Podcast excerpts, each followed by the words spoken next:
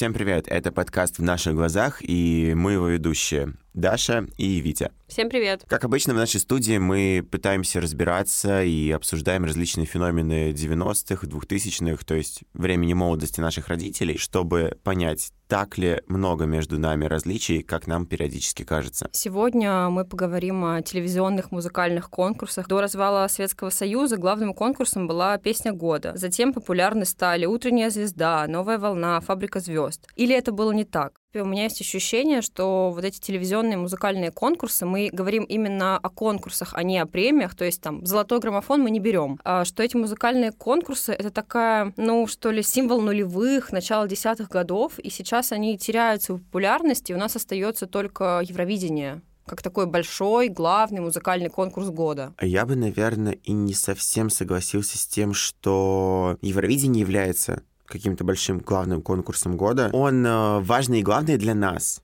и для нашего поколения, потому что мы условно выросли уже в тех условиях, когда Евровидение уже пришло в Россию активно. Угу.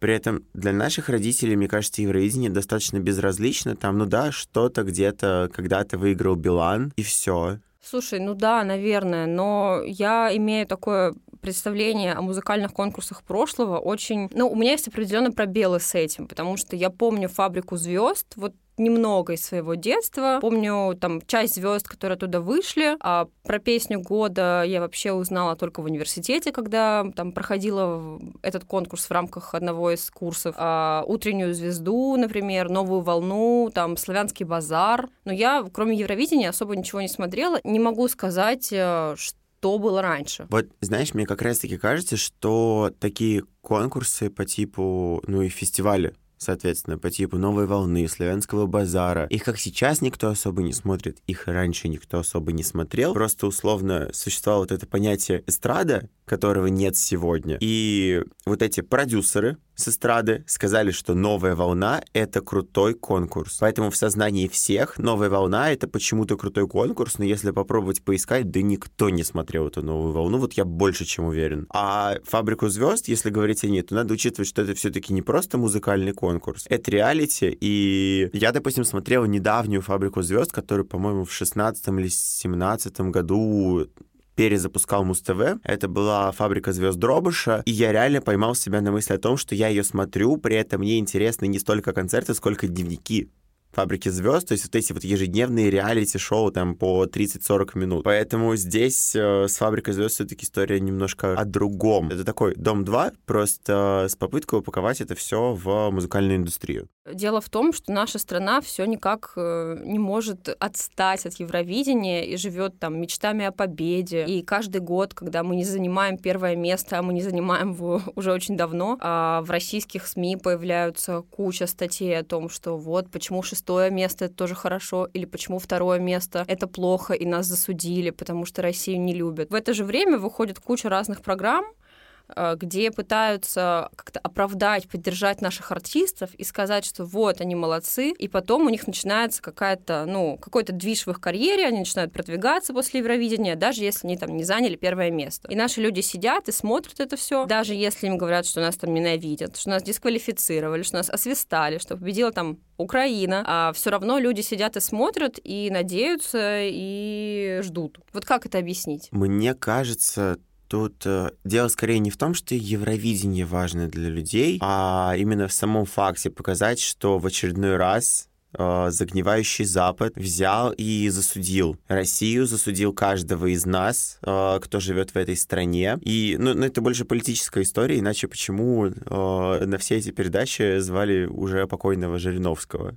Условно, который никакого отношения вообще к э, песенной среде не имеет. Мечта о победе есть, и победить в этом э, конкурсе загнивающего Запада — это круто, и к этому надо стремиться, и этого нужно хотеть. То есть э, я понимаю, если бы действительно была вот такая политика, то что вот, это там плохой конкурс, это конкурс э, европейский, це европейский, гнилой Запад и так далее, он нам не нужен, мы в нем не участвуем, как бы это наша форма протеста. Но нет, мы собираем лучших продюсеров, там, шведов, э, греков, Э, зовем Филиппа Бедросовича в сотый раз участвовать. Мы делаем какой-то супер-пупер номер, а, мы делаем интервью, мы приглашаем э, участников, которые хорошо говорят на английском, там ту же Полину Гагарину, да, и ждем и надеемся на то, что они победят. Слушай, с одной стороны, мне кажется, что вот, то, что зовут там шведских, греческих сонграйтеров и вызывают Филиппа Бедровицевича по первому звонку, это скорее отголоски э, такого очень эстрадного подхода, от, от которого до сих пор не совсем оправилась российская музыкальная индустрия, и просто кажется, как будто бы так надо идеально.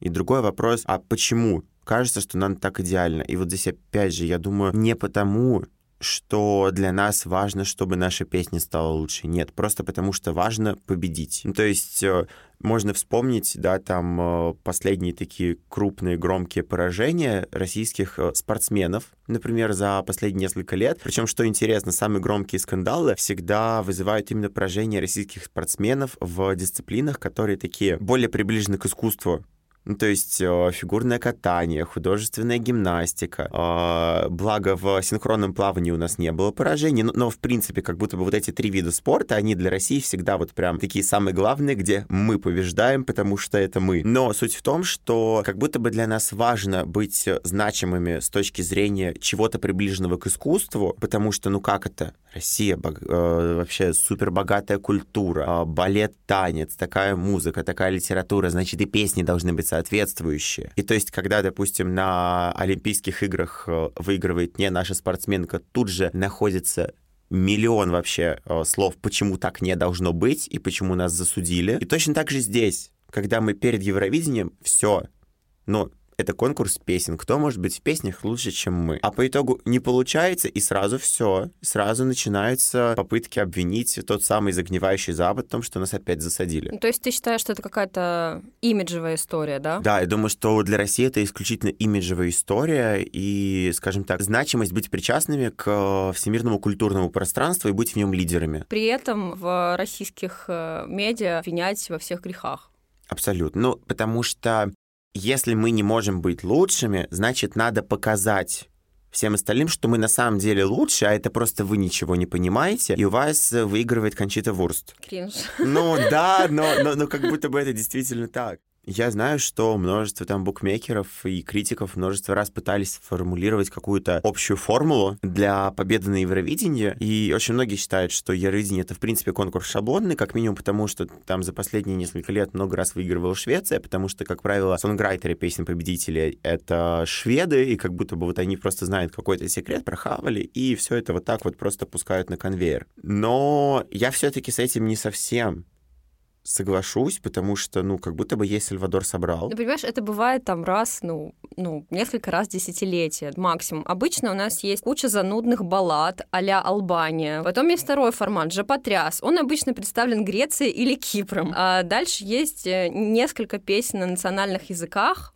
мы не понимаем, о чем они поются совершенно, но они какие-то этнопоп бывают, бывают прикольно интересные. Потом у нас есть модный, типа, молодой скачущий мальчик, Сережа Лазарев и компания, и какие-то несколько прям таких модных номеров, таких новых. Вот знаешь, как Ларин была в свое время, в 2012 году, с э, песней «Юфория». Думаешь, ого, ничего себе, черный фон, она просто танцует, у нее там какой-то наряд необычный, а все остальное это просто, ну, шаблон, кроме нее, и она побеждает, естественно. И так каждый год. Сейчас я тебе просто поминутно распишу, кто что и где. Ну, допустим, в тот же год, что была Ларин, были бурановские бабушки, которые как будто бы поехали с этникой, но при этом они, ну, реально порвали шаблон. Это было супер неожиданно.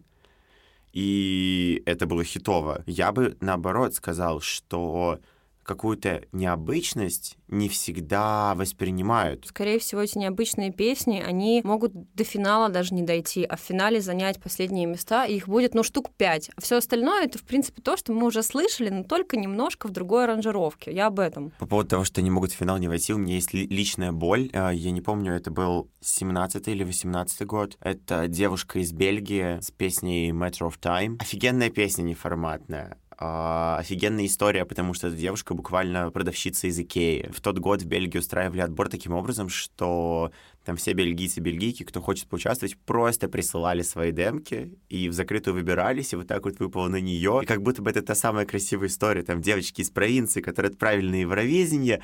И я думал, что ну, все, ну здесь все сходится. Здесь прикольная песня, здесь э, красивая история, она точно будет в топ-5. И что в итоге она не вышла из полуфинала даже. Я не понимал, как и почему это вышло, но я до сих пор иногда слушаю ее песню. Действительно, какие-то ну, прикольные артисты и прикольные песни в основном остаются сидеть даже не в полуфиналах, а в своих национальных отборах остаются сидеть. И здесь важно, э, если мы говорим о России, у нас отборов на Евровидение нет уже очень много лет. Нет, ну в прошлом году сделали что-то типа отбора. Реальным отбором это, конечно, сложно назвать, как будто бы это все было очень спродюсировано, и все все понимали. Но фактически да. Так, насколько я помню, последний отбор это был девятый год когда выбрали Приходько, опять же, непонятно как. И все. И как, как будто бы поняли, что нет отбора отстой. Русские не понимают, чего они хотят на самом деле. Поэтому теперь мы будем выбирать продюсерами. И возвращаемся все вот к этому старому формату и слову эстрада. Ну, я даже не знаю, что добавить, понимаешь? Я даже не знаю, не могу не согласиться. Давай э, разберемся с Евровидением с какой-то экспертной точки зрения, когда Евровидением начали плотно интересоваться в России, почему нас все-таки не отпускают никак мечты о победе и в чем вообще уникальность этого конкурса для нашей страны. Мы связались с экспертом Константином Лифановым. Он администратор сообщества Евровидения ВКонтакте и редактор шоу Евровижн с Яной Чу. Отличие Евровидения от других э, музыкальных конкурсов, особенно наших отечественных, э, в том, что это в первую очередь конкурс песни. Просто мы почему-то привыкли считать, что это все равно какой-то вокальный конкурс. А вокал на Евровидении имеет очень второстепенное значение. В нем в первую очередь соревнуются песни. А Европа выбирает самый лучший хит года. То есть в этом главное отличие. Это не конкурс талантов, это не конкурс голосов, это в первую очередь конкурс песен, треков, новых треков. Но начнем с того, что Россия участвует с 94 года. Конечно, в 94 году интерес еще был очень посредственный, и в основном вспышки интереса э, напрямую зависели от того, кто Россию на конкурсе представляет. Например, насколько я помню, в 2004 году был э, довольно высокий рейтинг просмотров Евровидения в России, когда нас представляла Юлия Савичева. Также в годы участия Димы Билана в 2006 году и 2008 соответственно. И конечно, в 2009 году, э, когда конкурс проходил в Москве. То есть в целом это, скорее всего, нулевые. Уникальность Евровидения в том, что это такое прям э, хорошее окошко в Европу. Вопрос, в общем-то, в том, как э, Россия сама позиционирует конкурс Евровидения, да, потому что э, в разные годы у нас э, для разной цели используется участие в конкурсе, да, когда, например, победила Кончита Вурст в 2014 году, да, ну, все прям ходили туда-сюда и говорили, боже, как они могут, это вообще вы видите, какая Европа ужасная, да, какие мы хорошие, какие наши светлые девочки, сестры Толмачевы. А, ну, например, в год э, до этого, в 2013 году, э, нам показывали, когда Дина Гарипова, победительница шоу «Голос», участвовала, нам это представляли Евровидение как просто невероятный праздник, э, как всего, казалось бы, год разницы, да, нам показывали, что это просто невероятное какое-то событие музыкальное, и мы очень рады там участвовать, и мы все такие дружные, и все у нас хорошо. Поэтому э, вопрос только в том, в общем-то, как нам, на каком блюдечке нам подносят э, этот конкурс э, вот, наши СМИ, так сказать, ну, и телеканалы, вещатели, которые э, участвуют. Вот, потому что в целом это, на мой взгляд, и влияет уже на восприятие конкурса массами. В целом Россия э, любит музыкальные конкурсы и музыкальные шоу, поэтому Евровидение очень у нас популярно. Удивительно, как э, наши СМИ, наша пропагандистская машина может даже из музыкального конкурса сделать инструмент контроля над общественным мнением. И в 2013 году так относиться к конкурсу и показывать это все, а в 2014 году совсем по-другому. Мне кажется, что это работает именно потому, что на самом деле да неинтересно Евровидение большинству людей. Ну, ну вот, вот правда, я, не соглашусь э, с нашим экспертом. А мне все-таки хочется по этому поводу услышать мнение мам. Мне кажется, что «Фабрику звезд», да, они смотрели, потому что это была их молодость. А Евровидение им нафиг не сдалось. Ну, потому что Евровидение — это какой-то, ну, больше конкурс, наверное, десятых, нулевых. Константин же сказал, что у нас интерес к конкурсу появился, ну, в основном с Билана. Ну да. После, после там, первого его участия, потом он победил второй раз, когда поехал. А до этого, ну, такие вспышки интереса были очень маленькие. Да, ну, то есть у меня даже первое мое воспоминание с детства, это, это даже не сам Билан, это была реклама Пепси, э, ну, которые были спонсорами Евровидения, проходящего уже в России, в Москве в девятом году, получается. И я четко помню эту рекламу, и тогда просто, мне кажется, каждый крупный бренд э, проводил конкурсы, разыгрывал билеты на Евровидение среди своей аудитории. Я думала, ты сейчас скажешь. Ну, вообще, я первый раз пошел к Билану. Да, да, да. Начал ходить, когда там Билан выступал с балериной.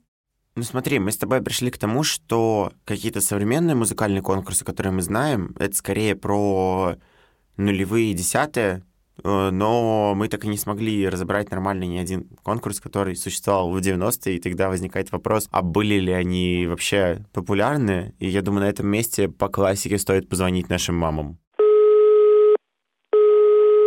Песня Будда была, и откуда-то из подсознания выплывают строки. Песни ты не скажешь «до свидания», песня не прощается с тобой. Ведущие с комсомольским прошлым, платье в пол, строгий галстук. Но в 90-е, наверное, песня года все-таки была еще там, самым популярным музыкальным конкурсом.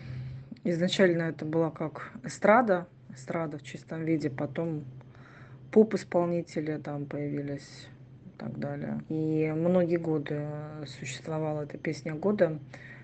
По моим воспоминаниям, она проходила где-то ноябрь, декабрь, вот, наверное, перед Новым годом, да, приурочена была, по-моему, к концу года. И совершенно однозначно ее смотрели. Да, была песня года. Она была всю жизнь. Вот я примерно сознательного полгода, помню, с 88-го мама смотрела всегда. Была еще Юрмала. Я не помню, в каких годах была Юрмала, но, по-моему, уже в конце 90-х она была. Это не столько конкурсы, как парад победителей. То есть выбирали лучшие песни за год, и весь концерт состоял из этих песен. А что-то сейчас, наверное, типа золотой тарелки MTV, MTV Муз-ТВ. А, единственное, что, конечно, конечно, всегда была определенная а, коррупция, что ли, так ее можно назвать. Скажем так, звезды делались всегда. А, кого-то задвигали, кого-то выдвигали и так далее. И если в наше время звезды фактически назначаются по факту, ну, как для примера, помнишь последняя премия Муз-ТВ, когда Артур Пирожков стал певцом года. Ну, это вообще смешно, и я, наверное, э, понимаю реакцию Моргенштерна. Единственное, что не так все это нужно было делать публично, ну, незрелая личность, что с него возьмешь. Вот. То тогда это было все немного по-другому. Победитель песни года делался заранее, он делался изначально с азов, то есть брала бралась песня. Понятно, что исполнителей было много песен было много, было очень много хороших исполнителей, но просто изначально победитель этого конкурса продвигался, а не потом уже, да, по факту назначался. Тем более, как правило, на всех этих конкурсах вот те песни, которые действительно народные, которые нравились людям, их, как правило, не было. На этих конкурсах, особенно конкурсах детских исполнителей, это были такие очень академичные песни, потенциально не хиты. Да, они были правильные, да, это было правильно. Я до сих пор считаю, что детям необходимо очень тщательно выбирать репертуар. И когда посмотришь голос, ну это же мрак просто. Стоит там восьмилетняя девочка, поет про неземную любовь. Откуда она может знать про эту неземную любовь? Не может. Соответственно, не прочувствует эту музыку до конца. А потом уже, вот начало двухтысячных, да, появились музыкальные конкурсы, которые компилировали в себе конкурс и формат определенного реалити-шоу.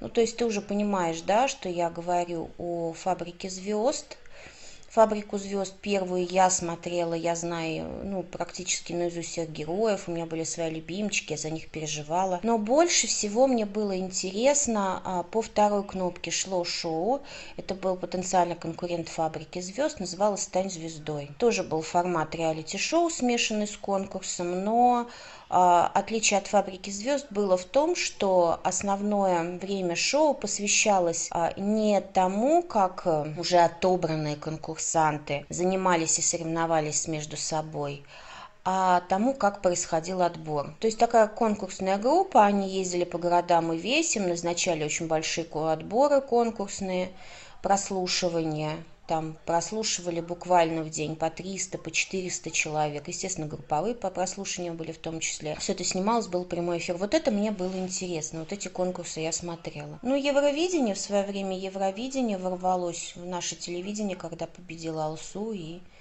на этой волне стало невероятно популярно. А до этого про Евровидение особо никто и ничего не говорили. И то, что там Киркоров когда-то ездил на Евровидение, Пугачева, к этому относились так э, постольку поскольку. Такой популярностью этот конкурс не пользовался. Очень многие про него просто не знали. Поэтому в России он не занимал тех рейтингов значимости, какими обладал в Европе. То, что эпоха рассвета телевизионных музыкальных конкурсов пришлось на 90-е, да, ну я бы тоже не сказала. 90-е, наверное, дали какой-то зачаток к этому, предпосылки определенные были сложены в 90-х.